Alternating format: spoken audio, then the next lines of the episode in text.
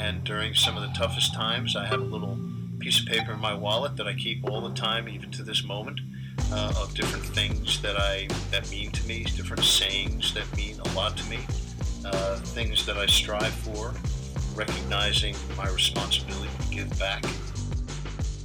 Reoccurring mantra I got into in college where I would just say, I'm going to break the mold. Two days after my second injury, my dad flew out to Indiana and we drove home.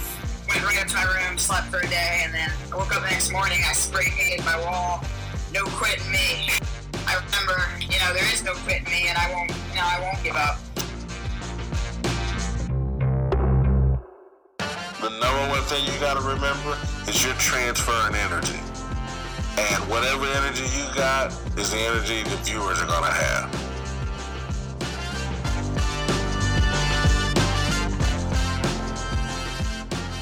You are listening to Intentional Performers with Brian Levinson, where we talk with experts of craft about their journey and what they have intentionally done to be their best self.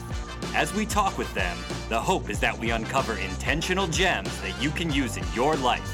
Now, let's kick it over to Brian to introduce this week's guest.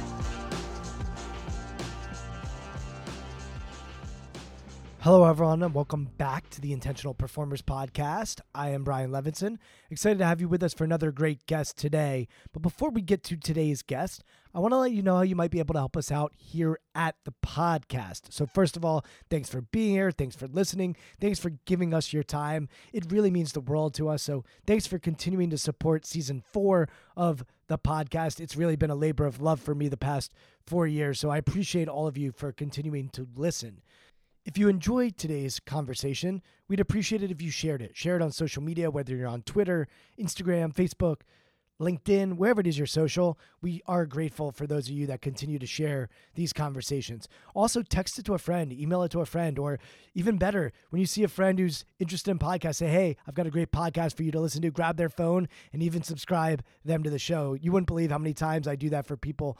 Many people don't even listen to podcasts. So uh, feel free to grab mom or dad or your brother or your sister or your friend's podcast and say, Hey, I think you want to listen to this, subscribe, uh, and then maybe guide them to your favorite episode. So thank you all for your continued support. It really does mean the world to us.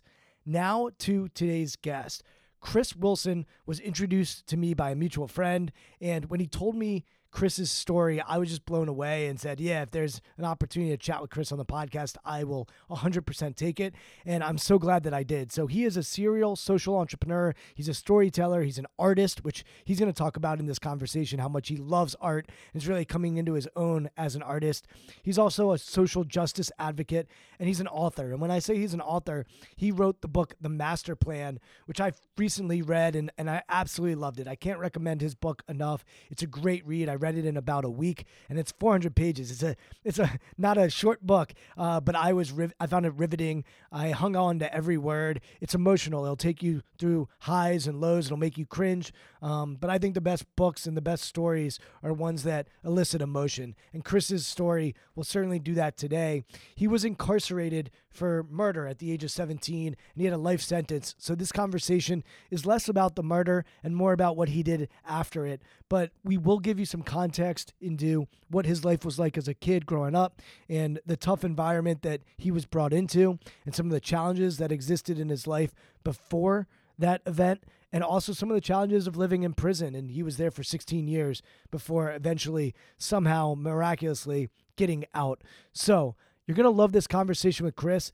I think all of us can look inward and think about how we're showing up and think about the people in our lives who maybe need second chances and how we're all imperfect in some way. And to me, Chris's story hits that on the head. And I just find him to be an inspiring, bright, shining star that I'm just fortunate that I got to spend some time with. And I know you're going to love spending some time with him as well. So without further ado, I'm so excited to present to you Chris Wilson. Chris, excited to have you on the podcast. We got connected by Zach Garber.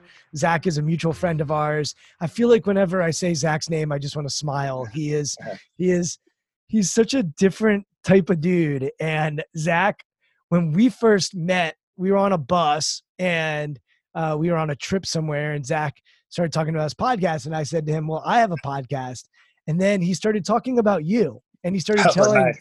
he started telling your story. And for those that don't know Zach, uh, Zach's probably 30 years old. He is ridiculously smart, and Yes. his recall is unbelievable. So when he tells a story about you, Chris, he goes into every single detail, including your biceps and every every nuance of of Chris Zach talks about. So shout out to Zach for connecting us. He connected us. He connected me with another amazing person, Van uh, Brooks, uh, who I had the pleasure. Yeah, I love. Van. That's my homie. Yeah. and I figured you and Van know each other. So uh, he's one for one as far as connecting people for the podcast. And I, I know this is two for two because I just finished reading your book. And I have often read books of podcast guests, but I just want to say this off the top and then we'll promote it at the end again. Your Sure. book really made me feel alive when I read it. It it made me cringe, it made me cry, it made me smile, it inspired me. For those that are looking for a book that is going to make them think, is going to make them think about how they're acting. Uh, I, I just think there's so much nuance and emotion in that book. So I want to just thank you for sharing it because I think it makes me a better human, and I think all of us need inspiration in our life. And your story, which we're gonna get gonna get to, is certainly one of inspiration, and it's real. Like you didn't Yeah. hold back. Like there is darkness in this book, and um, I appreciate you showing all sides of it and not just the bright side of it. And, and so I just want to thank you for sharing that gift with with me. I really appreciate it. I put my heart and soul into the book, so um, it felt really good to hear when people um, appreciate reading it. So thank you. Actually, let's start with the book, and then we'll go back and get into your upbringing. But Sure. the decision to write a book, um, when did that come into uh, clarity for you that that was something that you wanted to do? I was 19 years old and I was in a dark space in my life, but I had made a decision that I wanted to turn my life around. And I wrote up a bunch of things that I wanted to do with my life. And then I started thinking about, like, what if I wrote a book one day and told my story? Um, and hopefully, like, this book would inspire people. And it was, it was tricky for me because a lot of the positive things that I wanted to do in my life, I hadn't done them yet. And so I had to write them down. And hopefully one day I will be able to tell my story through this book, which I was able to do. One of the things that I was blown away by in your book is you had a line in there where you said your grandma taught you how to work and your mom taught you how to dream. And Yes. I'm thinking, okay, you're 19 years old, and we'll we'll get into some more context here, but you're facing life in in prison, and you're Yes. thinking, I'm gonna write a book, and people, uh, it's gonna inspire people. Right. Is that is that part of the mom in you that has the ability to dream about that, or what inside you even could think think like that? Absolutely. It was something that my mother instilled in me since I was very little uh, about using my imagination and dreaming. And my grandmother instilled in me a lot um, the work ethic of just like working really hard. And I just, I'm just the type of person that I just believe like that I could accomplish things if I work hard. Um, I talk about it in a book. I call it a positive delusion. So I'm kind of deluding myself um, to believe that I can do it but it allows me to get up in the morning and study and work hard and, and work towards my goals. And so that was something that I implemented when I was young. I love that positively delusional Yeah. concept, which you use throughout the book, because I think all of us need that. Like we all tend to limit our capacity or our possibilities, regardless of where we are. Right. And you need to be a little crazy. You need to be a little Yeah. delusional. And- Absolutely. And so when you're delusional in, in in prison, what's the reaction that you're getting from people around you in your environment as you're saying that you're going to do these big things? What what's the response that you're getting from the people in your environment? I mean, it's strange because, you know, it's a lot of funny looks from my friends. And, and sometimes my friends would stop me and say, Chris, I mean, like, homie, like, you never going home. So, like, stop, man, you know? and, and it was it was it was uncomfortable at times and i would say like i am going home and so i need to be ready i need to study and sometimes like people around me just wasn't supported just didn't believe it and, and it was tough for me and, and sometimes i would question myself it's like well am i crazy but at the same time like i had goals that i had set for myself so i was getting my high i got my high school diploma and i was getting straight a's in college and doing vocational shops so either way, I was making progress and, and improving myself. And I started opening up in therapy. And so all these things was technically making me a better person. And so I just chose to believe that one day I would be free. And so it kept me um, focused. Do you see that inability to be positively delusional outside of the outside of the prison walls and your everyday interactions with people in your community outside your community you you, you live in a lot of different spaces as far as who you're interacting with what do you see as far as positively delusional? Maybe you see it in some and not others. Give us a little more insight into into what you see there. I do. I, unfortunately i don't see a lot of positively delusional um, individuals in my life. Um, just because you know where I live at in Baltimore City, we're going through um, an insane uh, spike in crime, and and most folks just have a, a, a view of of you know pessimism. Is like you know I, I I don't think I'll ever make it out of this environment, and it's kind of been like my role since I've been out of prison to try to instill into folks to um, that positive delusion or just dreaming that they can make it out. But it's also important for them to see people who look like them, who come from where they come from, that has been able to be successful. And I try to spend as much time as possible uh, going to school, sitting down, mentoring folks, and kind of giving them tangible next steps of things that they can do to really improve their lives. That's very important. I love what you're talking about because I've had a lot of people on this podcast who uh, have had quote unquote success and they often talk about somebody from their community doing something and they can see it and they can feel it and they can touch it and right. just that ability to see it like i had a pro basketball player on here who said someone from his community in philadelphia made it to a division one school and all of a sudden he was like oh wait i can do that right exactly um, and if you don't see that you don't know it's a possibility um, right. And before we fired up the mic, we were talking about a nonprofit called Hoop Dreams that I was involved with at a very young age. And a big part of Hoop Dreams' mission was to get kids out of their communities so they could see other communities that they didn't even know existed beyond right. the, the streets of where you grew up. They they only saw a concrete jungle. They never saw trees. They never saw houses. They, you know, they just saw sort of what that was like for you.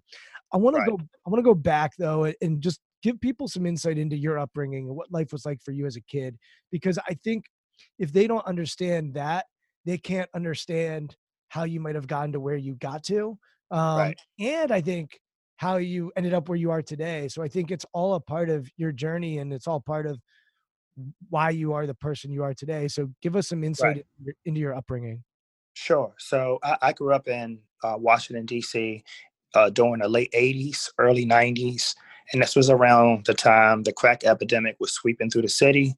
A lot of lot of gun violence, um, a lot of drug activity, and I started losing um, friends every couple of months to gun violence.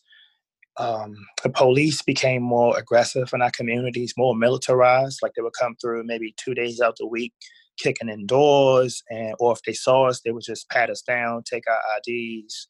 Um, it was all kinds of stuff like that and it was confusing for me because on the weekends I would stay with my mother who lived outside of DC in Prince George's County, and it was a mixed race neighborhood. It was just different, and Monday through Friday I had to go back in, go through school and stuff, and it was it was essentially a war zone. At a certain point, the National Guard had to come in. There was tanks, there was helicopters, and there were still homicides um, happening um, in my community. And then eventually, um, my brother was shot my cousin was killed, and then people came after me one day, and I ended up taking a person's life. And I was charged as an adult. I was 17, and I was found guilty and sentenced to natural life in prison. And I think the other part of your story is uh, also witnessing your mom, you know, yeah, going through all kinds of stuff, including a rape, right? Um, you know, witnessing right. a physical abuse, getting physically right. abused, um, a lot of trauma also as part of right. bringing as well. That's something, honestly, that even today, I go to therapy today once a week. Um, but as a child, I was a mama's boy, loved my mom to death. My mother couldn't go anywhere or do anything. I was just right there. I just loved her that much. And to watch her be sexually violated in front of me and not be able to help her, like I was attacked to, and I just couldn't help my mother. I, I knew there was a gun in the house that I could have probably got up if I had the strength to run and get it. I just it just wasn't in me to do that to another person, and it was conf- it was really painful to me when I tried to take my mom to the hospital and we ended up at the police station and the way they treated my mother like it was her fault because you know she was dating this police officer but she didn't want to date him anymore. And so she he started stalking our family. And the way they treat i used to want to be a police officer. And the way they treated her it just changed my perception towards um, police officers and the way my mother um, struggled to like she never worked again. She fell into a depression and we lost everything and you know it was very difficult for me because at a certain point my mother just turned against me and it took me years and years of therapy to really understand that hurt people hurt people and so my mom just like turned on me it was just i was losing friends in the neighborhood and it just pushed me into a dark space where i felt like if my mother doesn't love me you know and my friends are dying every other every other month like what is the point you know and i just lost hope and i lost hope in myself and then you know all this anger and pain was just bottled up inside me and then two uh, men come after me and i just responded and that's how i ended up taking a person's life I had on a guy named uh, Dr. Mark Goldstein, who is a suicide expert, and he talked about how most people, and I know suicide is part of your story as well as far as people around you and and mental health. Um, but he talked about when people become suicidal, they they get to a place of despair, and Yeah. that was the word he used was despair. Uh, and as I'm hearing you talk, I'm hearing despair. Like yeah it's a, it's a part in, in in in my life where i started self-cutting and i didn't know at the time why i was doing it but like as you know years and years of therapy what i was actually doing is like the psychological trauma that i had experienced it would it would come back to me in my dreams. It would come back to me in the middle of the day. And it was so painful for me that i felt like me actually cutting into my skin was was lesser of a pain than the psychological pain. And i just started doing it and you know um, i had got put on medication which had made it worse and, and i started having suicidal thoughts. And so i just was in a really really bad space. And i don't looking back on it i just wasn't really getting the therapy and, and the counseling that i felt like i needed at the time and most children unfortunately that grew up in communities like this um, experience the same things that I went through, and there's no treatment. There's no people like really like talking about it. The schools are are not uh, funded or, or have the proper resources to address this. And then these hurt, these children that are hurt, that go through all this trauma, who eventually maybe do something to someone, society calls them a monster, but they forget about all the things that they've been through or how many times our society has failed our children. how do you feel or what do you think about nature versus nurture? I have to I have this conversation uh, with my friends um, often, um, and it's kind of like the whole thing about like grit. How does someone like de- develop it? Um, I don't claim to like have like the the answer for it. I think nurture nurturing is definitely like im- important, but you know, adversity also plays a role um, in developing like resilience and, and how you keep getting back up. I've been through a lot of stuff um, that you know I have every excuse to be messed up, but for some reason I just continue to get back up, and I I credit that with you know things that my mother instilled into me, um, therapy, but also I surround myself with positive people that when I have moments of doubt, um, that they encourage me or they lift me back up. Because even in jail, you were able to find people and mentors, and Right. you surrounded yourself with people that that were helpful. Um, Right. Before before we move on to the the jail, uh, post traumatic stress disorder, depression, suicide, bipolar. You talk about your mom being bipolar. Yeah.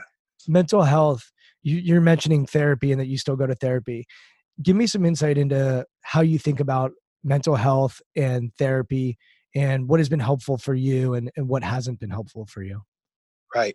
So there was a point um, that I write about in my book where uh, you know I went like maybe two years without opening up in therapy, and I just felt like all the things that I saw and been through that people just wouldn't relate to them, and it was just so painful. It was hard to talk about stuff that I, I witnessed or experienced.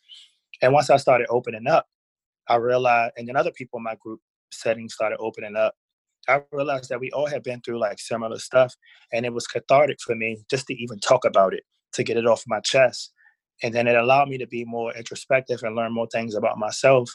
And then like going forward, I just found it helpful to go to therapy to have someone to talk to or to bounce ideas off of.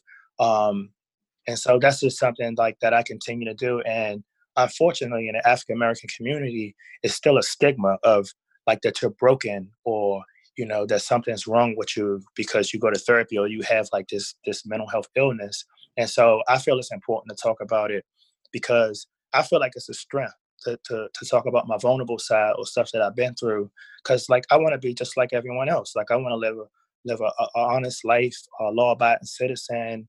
You know, I want a family, and you know, things that I've been through like requires like therapy and requires me to um, figure out positive ways how to cope and get through my life. And that's just the reality of like living in America as a black man.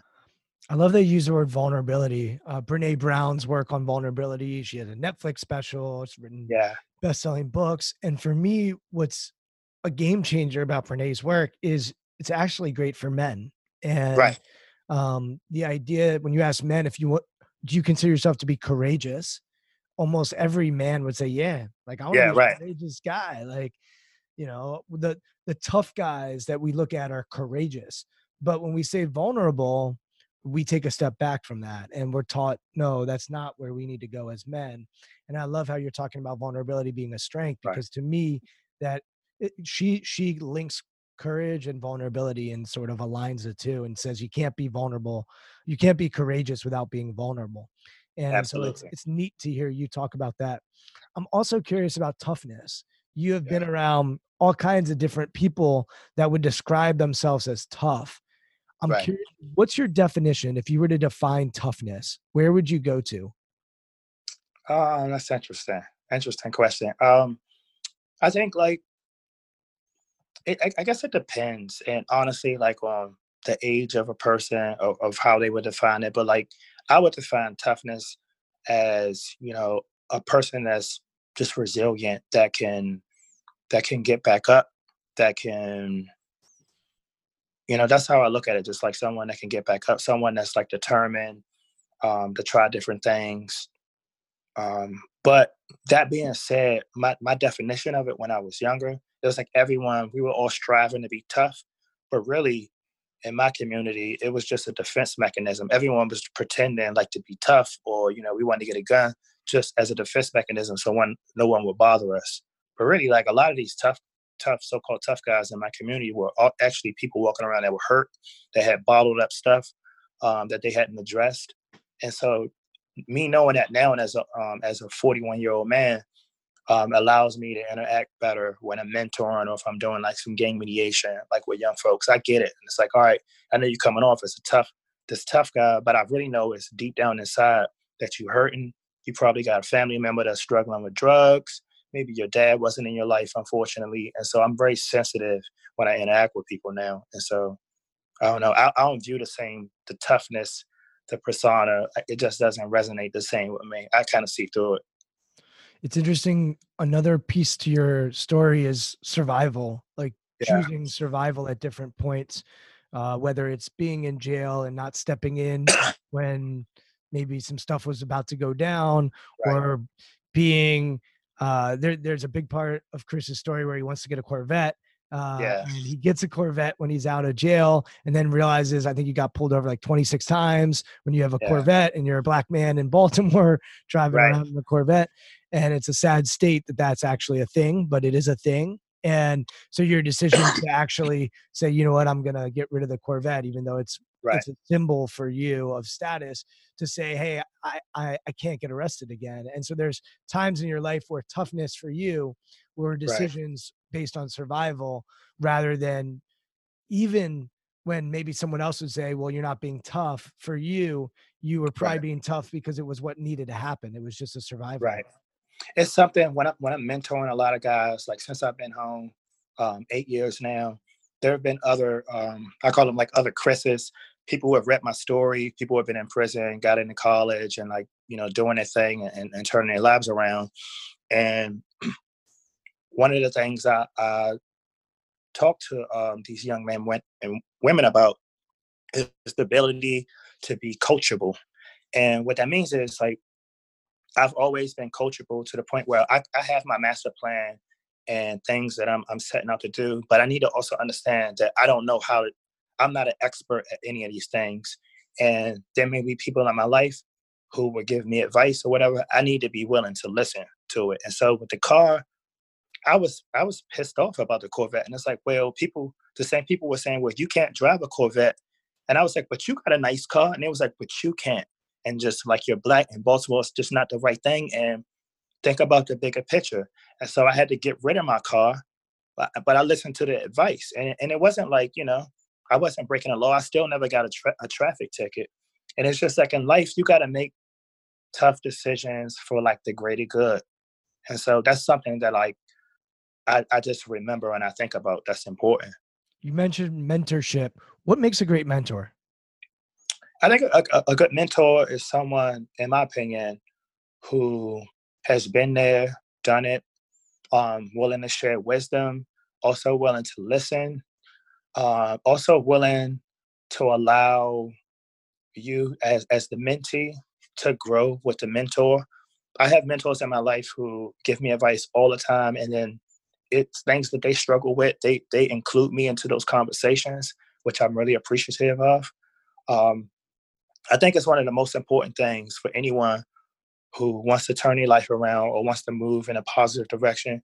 You got to have positive people in your life that been there and done it, um, that's willing uh, to share the wisdom with you. And I always say, like, a lot of these people are busy and they don't have time, so you often got to trick them into becoming your mentor. So I say stuff like, take this person out to lunch once a month, or take them out for coffee and just pick their brain or whatever. Maybe they're expert in some space and like they become your mentors. Create your own personal board of advisors, like five people that are experts in some area, and they secretly become like your mentors. I think I love, that's critical. I love that because I think it's so weird if people are like, "Oh, I want you to be my mentor." It's like, well, what, do you, what does that even mean?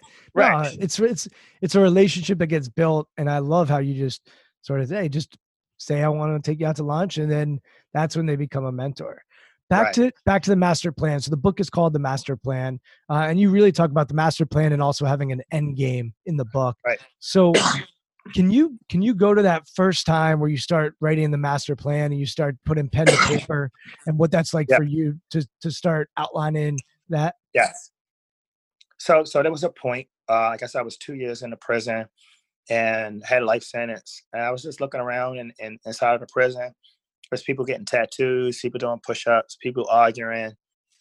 And I met this young guy who also had life, who was teaching himself computer programming. And I started talking to him, and he said that you know he had his plan. He said he was going to start a software company. He was going to get out of prison one day, buy his dream car. He was going to make millions of dollars.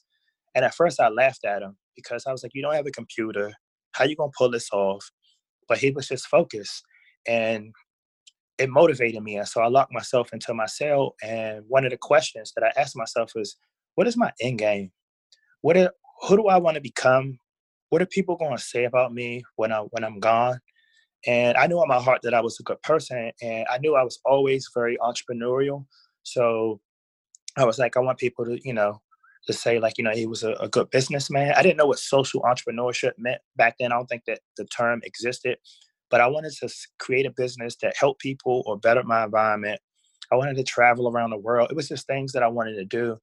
And, and most importantly, I wanted to be free again, to go back into the communities like the ones I grew up in and be that positive example um, and, and, take time to sit down with folks like my uncle and my grandmother. They would say like, you know, you need to get a job or you could you need to start your own business. But like no one ever sat down with me to show me how to do those things or how to do a resume. And so prison gave me a lot of time to think about that and the person I want to become. And so I figured if if I was going to be this this entrepreneur with financial independence that could travel the world, that had a black Corvette convertible, um, I wanted to figure out ways how I could give back. And so once I envisioned that person, my end game, and who I would be, I started working backwards. And it was like, okay, I need subscriptions to business journals and I need to focus in school. I need to open up in therapy. And I just figured out all the little things that could help me bring my bigger vision um, into fruition. It also seemed like there was a lot of failure. There were a lot of setbacks yeah. that you're not going to get out. You're not going to get out. And it seemed like there was a moment where you shifted from being externally focused to say, when I get out, to internally focused. Is like, hey, why don't I just do the best I can with what I right. got while I'm in here, not losing sight of the dream and the goal, but the right. of a focus to the process of, you know, what can I do with what I've got right here. Walk right. us through that that mindset shift between being more externally focused and more internally focused. Right. I mean, so, you know, I it was times where, you know, I was focused for two, three years, and then I would put in for like a request for modification sentence and I would be denied. Uh, I would do it again, denied, and like years would go by. And at a certain point, it was a decade. I had been in prison, never got any trouble, straight A student, still working. And I'm seeing people get out of prison, come back, get out of prison. And I would have moments of doubt, like maybe, maybe I won't, I won't get out or whatever. But I had people around me that kept pushing me, even bad people, people that were doing bad stuff would say, Hey, why don't you just go down the hall while we do this here? Because like you're a good dude, you getting out one day, and people would like would protect me. But but quite honestly, like what really did it is when one of my mentors looked at me and said, "Imagine if you started helping all the people around you." and helping them like you know create their own master plan and do stuff and i was resistant at first and i said i don't know these people like these people getting high they stabbing people they doing stuff and he says but you, you were once in that space. Like imagine if you like helped them, if you let them out. And so it was uncomfortable. So I started like helping other people and, and just like doing everything I could. And then the blessings just started coming back to me tenfold. And then I got a court date. I got my sentence reduced. And it was something that, that still sticks with me to the day. It's like, you know, God gave me an opportunity to get out um, but it wasn't just for me to just think about myself or just like make a bunch of money or or whatever. Like I'm out here, I gotta pay it forward. So there's other Chris's or Christines in the world. I gotta do everything I can um, to support them, and so that's what gets me out of bed every day um, today. I look at it in two ways. One is servant leadership, being in service right. to other people. Absolutely leadership is influence. So how are we influencing people? Are we influencing them in service of them or are we influencing them in service to ourselves? And so you shifted from being just in service to yourself to really influencing others in a in a way you were leading by example in the beginning like you're just doing right. your thing but now it's like no i'm actually going to be in service to others because i know sort of how i need to show up and then the other piece that look there's no analogy to living in jail compared to living anywhere else in the right. you know in the free world so it's not apples to apples but right. all of us do have environments that we're around that are positive or negative and there are elements that are good or bad and it's up to us to try to figure out how do we work from the inside to the outside and you made a shift it seemed like to say all right I can't control whether I'm going to get out or not, but I'm going to keep trying and doing everything I can. Like this environment is not ideal, but I'm going to keep showing up from the inside to the outside. And I think that's a message for all of us to understand that there is going to be adversity that you face in your life. If you live long enough, it doesn't matter where right. you're from, uh, it doesn't matter what your skin color is. Certainly, where we're from and our skin color and those things can lead to more adversity, but um, and economics. But no one is immune to mental health. No one is immune to adversity. And for all of us to constantly be thinking about, and myself included, how can I work from the inside out to influence the world in a positive manner? I think that's right. universal, regardless of where you're at and what your situation is right now. Yeah, I agree with that 100%. There's a time that I'm curious about for yourself. You went to solitary confinement for yeah. a while. And I'd love to hear what it's like to be in that space compared to what it's like when you step foot out of that prison. And you, you know, right. I think there's a moment where you're looking at your hands and you're just sort of taking in that moment. So I'd love to hear, not love to, but I'd be curious about the contrast between being alone in solitary confinement and being out in sort of somewhat of a free situation outside the walls of the prison. Right. Sure. I mean, there were a couple um, instances where I, I spent um, long periods of time in solitary confinement in prison, and to be honest with you, it's one of the it's one of the toughest um, things I ever ever had to experience. And you, you quite honestly, you kind of go crazy a little bit. and just like the the absence of of human contact or, or losing track of, of time and it just was very painful for me i was just trying to figure out ways to remind myself that i was still alive of like laying on the floor to catch a, a cool breeze that would come from under the door or just like screaming through like the crack of the door to just try to like hear someone or any kind of like sound.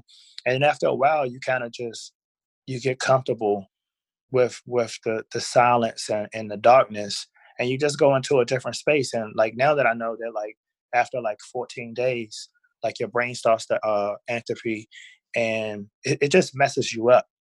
And, and quite honestly like I, I still advocate against solitary confinement um today is torture.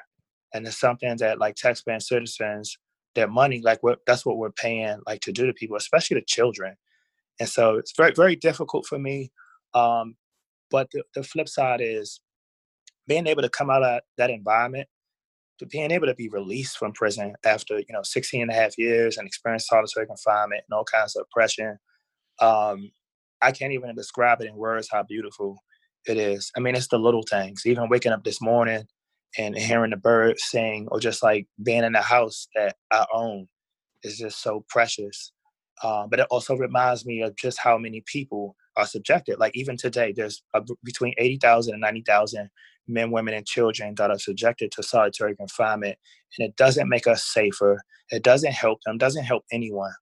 And so that's just something that's it's a terrible thing that we do in this country.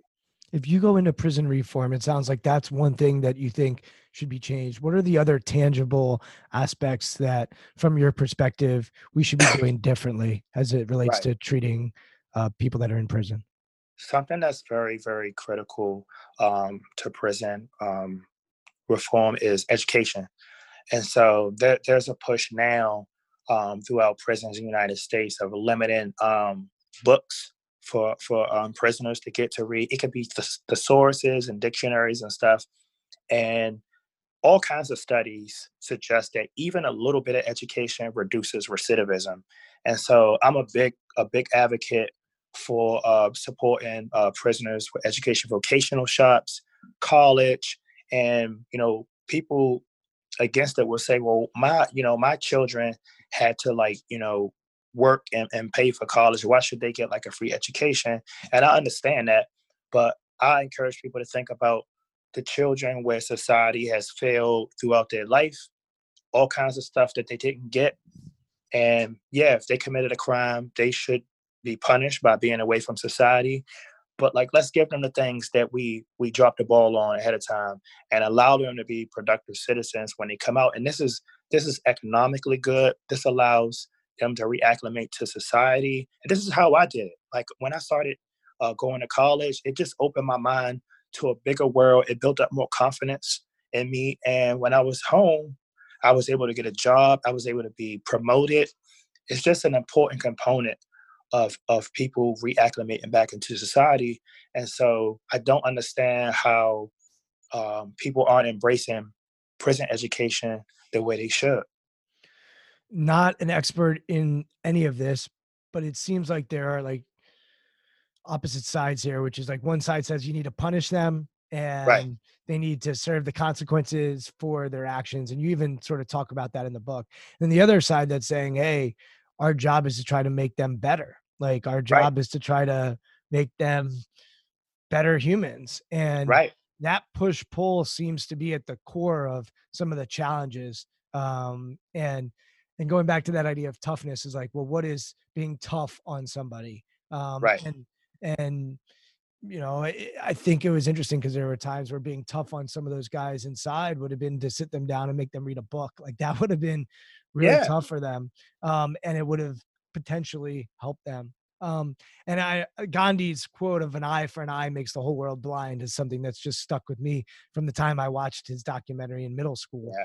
Um, yeah. and I think your story is a, is a sort of testament to that. It's like um, there's no doubt that you now feel for the victim's family. Um, Absolutely. Eh, but you know, causing you to also be murdered, I, I just don't know what the what that will do for making society a better place. Right. I actually had a conversation um, with the family um, of my victim uh, before my book went to publication, and one of the things that they asked me was like, "Well, why do you feel like you need to write this book or tell your story?" Right? Why? Like they were they were upset, and what I explained to them, and, and, coincidentally, like this, this family members I was talking to were community organizers in a very tough neighborhood in DC. And what I said to them was, you know, every morning I wake up and cut the news on, I'm getting sick and tired of seeing people who look like us that are being killed. And I said, I feel like my story, what I've been able to accomplish so far, I feel like it genuinely resonates with certain people that are in the streets or that want to turn their lives around. And I just wanted to stop and so anything I can do, like to reach folks, to raise a level of consciousness for people who are supporting or want to make a difference in other people's lives, I want to like um, support them by educating them to like my plight and things that I've been through. But like that's what this is about. And and the family gave me the blessings. It was like we we understand. And like that's what I want to do. I want I don't want anyone to go through what I went through.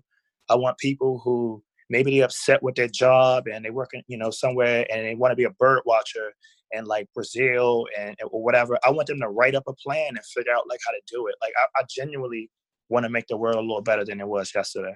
And part of what you talk about throughout the book is that you need jobs, and yes, you sort of mentioned, hey, education's important.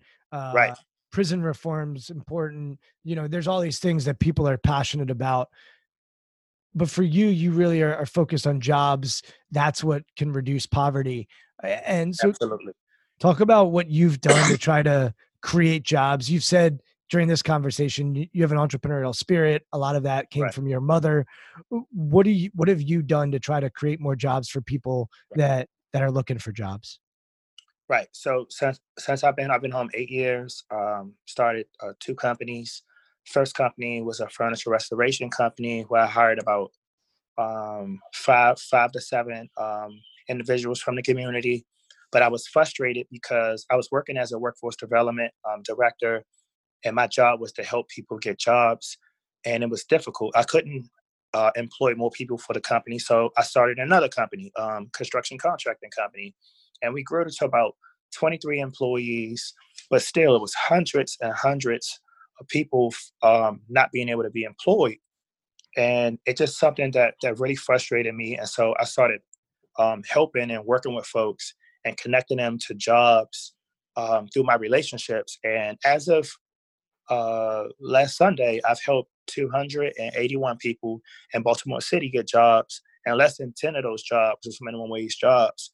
And so I just try to do everything I can. And, you know, I, I see the potential in people, just the way folks saw potential in me when I was younger. And, and sometimes people not ready.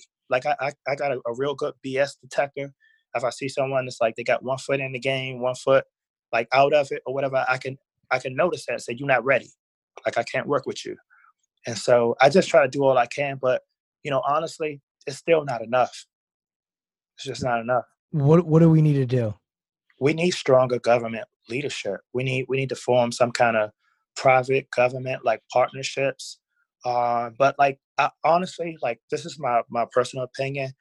I think like this the structural racism is, is live and well um, and a lot of these institutions and, and government institutions that um, they're just not willing to give like our people a shot, mm. that's unfortunate.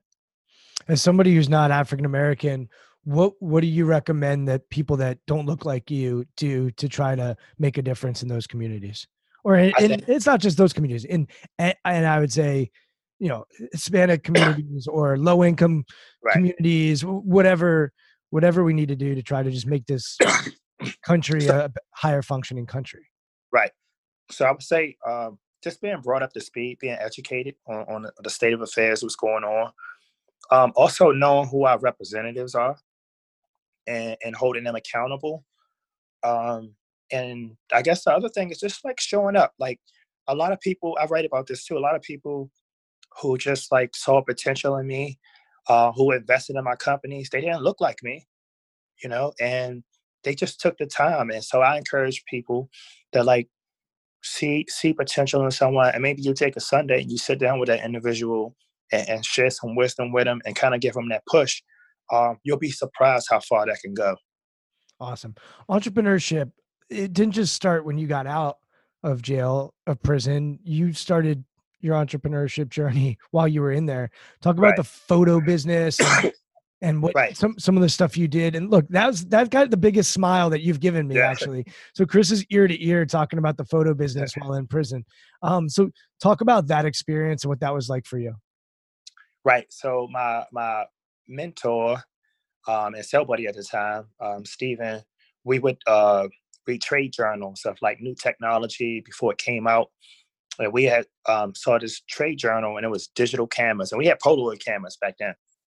And I was like, so we can print our own uh, photographs?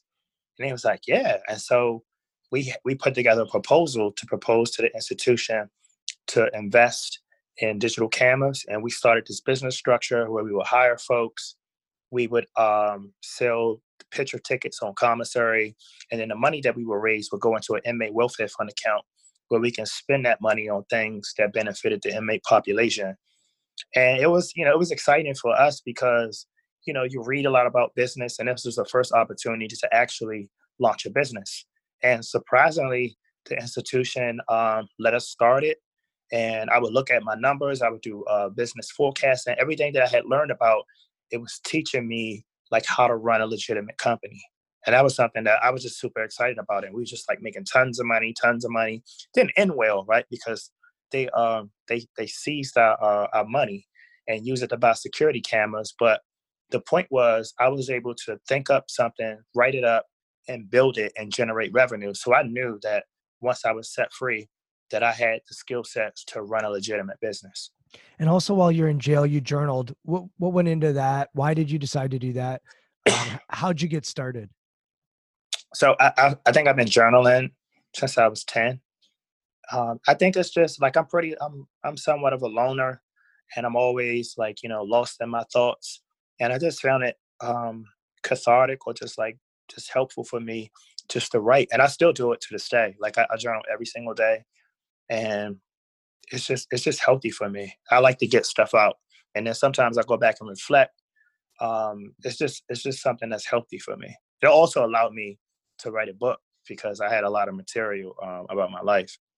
Yeah, and talk about the process of writing a book and what that was like for you. So it's very tough. Um, I had to relive a lot of um, stuff that I experienced growing up.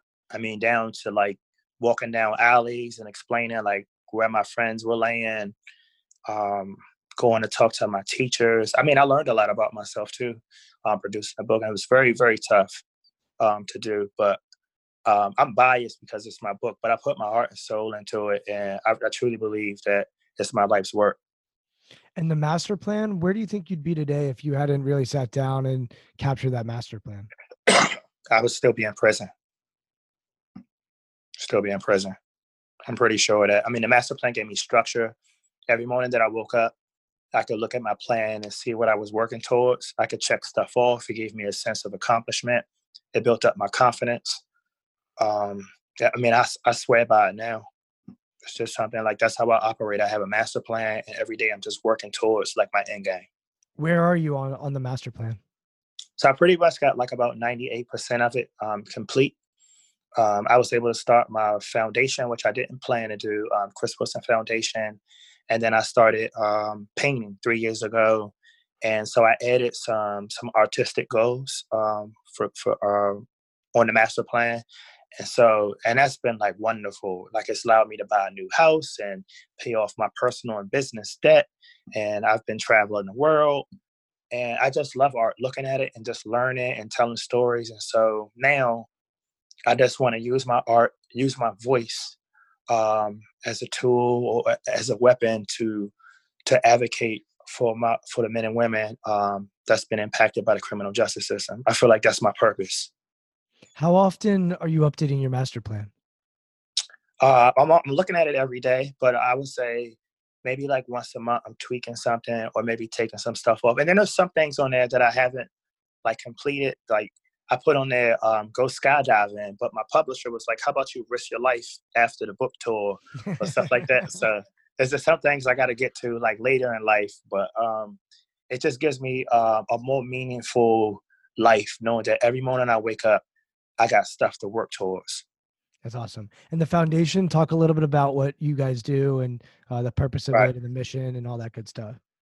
So um, I started Chris Wilson Foundation um, about 17 months ago, and I just started thinking about like how I was able to get through school or like how I was supported by individuals in life, and I wanted to pay it forward. And these same individuals, when he helped me, I was like, you know, I'll pay you back, and he says, nope, you do it for someone else, and it's no better feeling to meet someone or you know see someone that's like working to better themselves and just coming in and just giving them that extra like push and supporting them, whether that's financial. So we support um, people financial literacy, um, prison education programs, um, art programs, and so um, I'm just happy to be a part of doing something um, positive.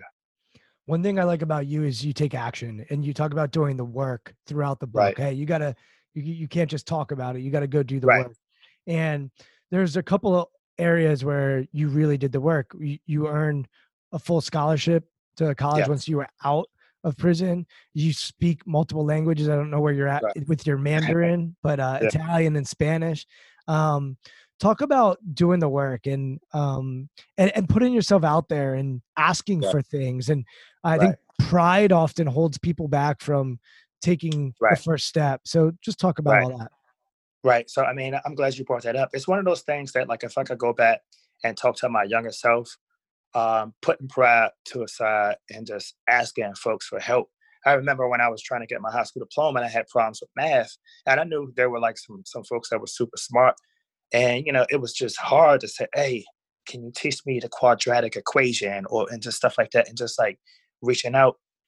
But then, like, you know, I gotta probably credit my grandmother for this work ethic just like getting up, working, and doing it. It's just something I'm so glad she instilled that into me because that also builds confidence, whether it's studying a language and you get up to like 60 words that you learn and that confidence that it gives yourself, it, it allows you to push push further.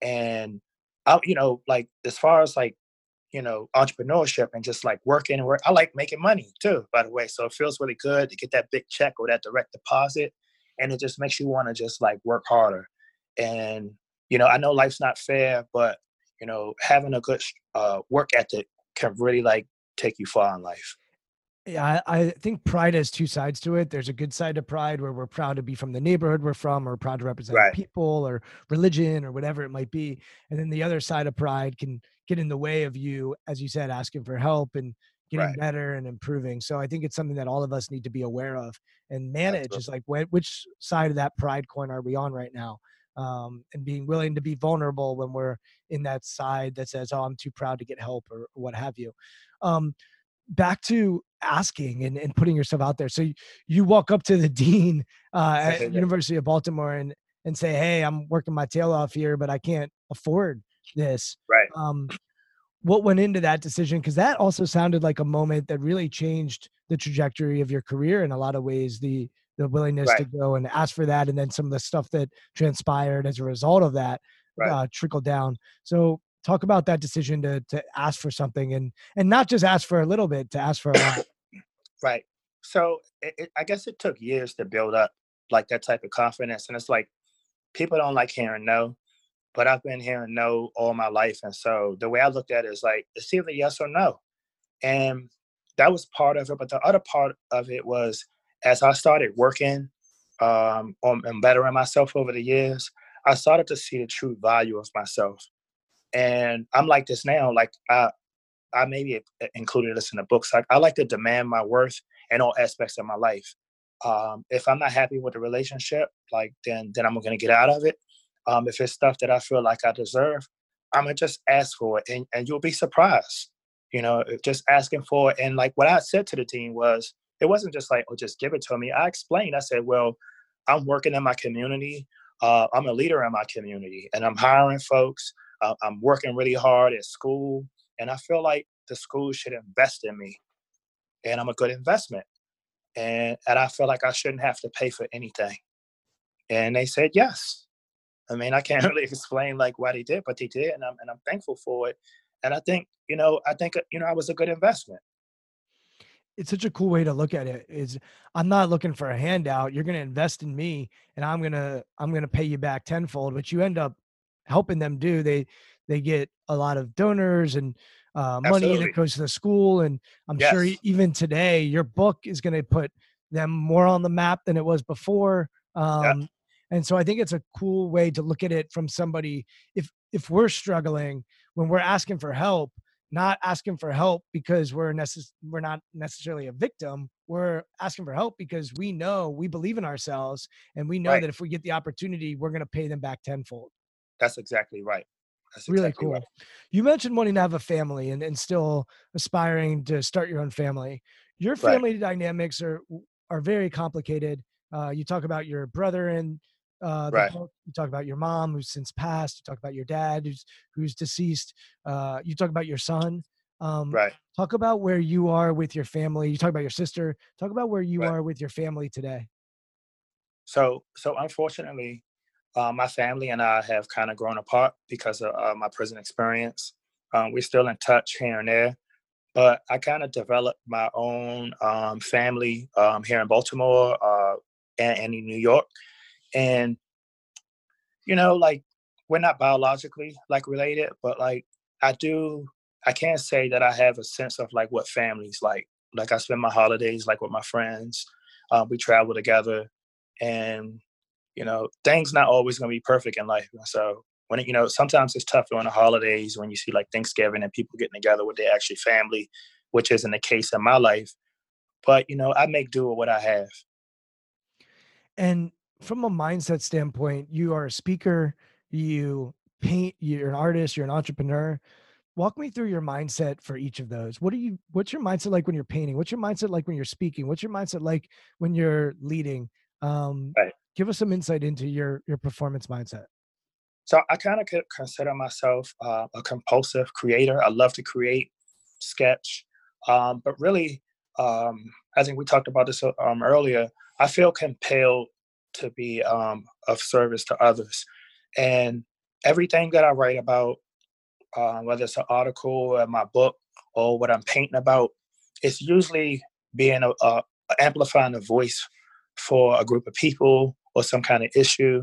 I just feel like that's my calling, what I'm meant to do. When I'm speaking, I'm speaking about some issue or some topic and issuing a call to action of what we need to do. And I just feel like that's the only way I can live my life is to, is to be of service and and create and do things in that way. and you mentioned earlier that you start every day looking at your master plan and just going Right. over it. What does a day look like for you? It seems like you got a lot of different things going on. Is it a typical day or is every day sort of Every every day, um, I try to take Sundays off to um, just like uh, you know tune out and and do some reading and stuff. Um, but every day is it, it could be a different city. Like I'm in New York tomorrow doing an interview. I got a studio in New York. I'm gonna do some painting for a couple of hours. Studio visits. I mean, all kinds of things. Mentoring calls um, from folks in prison who I talk to, responding. I get about a hundred letters on average a week from from um, people incarcerated from all over the country. So I spend a lot of time responding to folks. Um, I'm also on a mission to get my book inside of every prison in America. So I've been partnering with a lot of uh, books to prison programs. I've been raising money. I think I raised about 150,000 already, and so I just want to get my book in the hands of folks um, that I feel like well, my story will resonate with. And so, like that's you know, pretty busy day. So raising 150,000 so that you people can give money and buy books for for inmates to then read. Right. Is that how it works? Right. Yeah. So I part like so like two weeks ago, it was um, Constellation Energy brought a few hundred books, and then they had their um, management team and employees write um, messages to folks incarcerated, like encouraging messages, and then we we packaged up all the books, and then we set them into a few prisons. And so I've been doing stuff like that all over the country. It's three thousand prisons um, in America, and I'm gonna try to get the book in, into um, all of them. That's awesome. Where where do you see yourself? I think you said how old are you? 41? Forty-one. Yes. Where do you see yourself at 50? um, painting like crazy um, and traveling the world and paying it forward. Are you still doing construction? So I'm trying to scale down on construction. I still have the company and still have two employees, but I'm trying to transition out of it. Um, honestly, one of my friends started a contracting company who I used to mentor in prison. So I'm trying to like shift everything over and kind of have him like just run everything or just do his own thing. Um, but my passion um, will be to continue to move this book. But I just want to make art, honestly. So I'm hearing from you. You got art, you got your foundation, you've got your book, and trying to get your book into the, those people's hands. That's the focus right now. And yes, it sounds like in the future, if you can really build on the art um, to to also do good and and to also do well for yourself, then that's where you yes. want to be. Yes, cool. absolutely. What kind of car are you driving now? Black Corvette convertible with nice rims, the new oh, one, Stingray. You went back. So what? Why? Why go back to the convertible? So for those that don't haven't read it, and I know I'm spoiling. Look, go go read his book. I'm spoiling the book for some of you, but um, Chris, it's like the Titanic. Like Chris gets out. We we we know that he got gets out. So you know that. I knew that right. going into it because our buddy Zach Garber told me every detail, and I still love the book. So I don't think right. Of this is going to spoil the emotion that you're right. going to feel reading the book. But in the book, you talk about the you know getting this Corvette and the joy you had, and then getting rid of it. So why go back to it? You you said you could get pulled over, and you know someone could could throw some drugs in your car or plant a gun right. or a knife and uh, then you're you're back in jail. Why why right. why get it again? So so I guess the, the main thing was one, it was on my master plan. So it's something that and it's my dream car. I wanted it. And as the years pass, I've developed a, a positive relationship um, with the police department here in Baltimore City, the mayor's office. I mean, everyone all over the city. So at a certain point, they pulled me over so many times like everyone knows who I am now. I've, I've been paying it forward um, all throughout the city. And so I felt like, you know, I could go back and get this car. And it's a beautiful car. I just didn't feel comfortable um, in any other car. Like I went and got some cool cars after that, like, you know, convertible Mercedes and everything. And I was like, this is my dream car. It's actually a chapter in my book that's about this car. I deserve it. And so um, a couple of months ago, I, I went and, and brought that that black Corvette convertible. It haven't been pulled. Actually, haven't been pulled over in a while now, about two years. And why, so, why do you uh think that is? Well, they everyone knows who I am now. So they just see the convertible and they're not they're yeah. not messing with you. Right. So I'm friends with a lot of police officers. Um, I do like some community engagement stuff with them and stuff. And so the relationship is different now. I don't know if you noticed this. I don't know if you've gone through your book and sort of read it once you published it. but I just went through and I noticed you have pictures in the book. You have a picture of uh, your mom and she's smiling ear to ear yeah. uh, when she's younger. You have a picture of some of the people that you interacted with in in jail. You have a picture of some of the people that helped you once you were out, and almost uh, well, all of the pictures before you get out, you're not smiling. Right. Is that intentional? That's an interesting observation. Well, if there's no picture of me smiling until I, I'm trying to think what age I was. Um, until the picture with Jane. That's the first picture. Yeah, I think smiling. it was. I think I was 30 or maybe like 32 Just in like general, you're talking about. You know, no my, my entire life. You can look at um, when I was young in school and, and like I've never smiled. No pictures. They just don't exist and and then I in the book there are like five pictures outside when you're outside of jail. There's a picture with Jane where you're smiling. There's yes. a picture. Uh, the the last picture in the book, you've got like your hands up, you're kind of smiling. Yeah, with Steve. Yeah. There's a picture with the guys in New York, um, where you're smiling. There's a picture with your construction crew. Uh, there's like three or four other guys, and you're smiling. Two of the guys are smiling, one of the guys not. And the only picture after you're out where you're not smiling that I I flipped through. Maybe I missed one.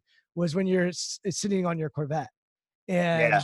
it was just interesting. I don't know. I mean, you're an artist. I don't know if there was any um, meaning behind that, where you had the Corvette, but you didn't really have your full freedom. Versus right. when you were in those other times, you were able to be your, your, right. free self.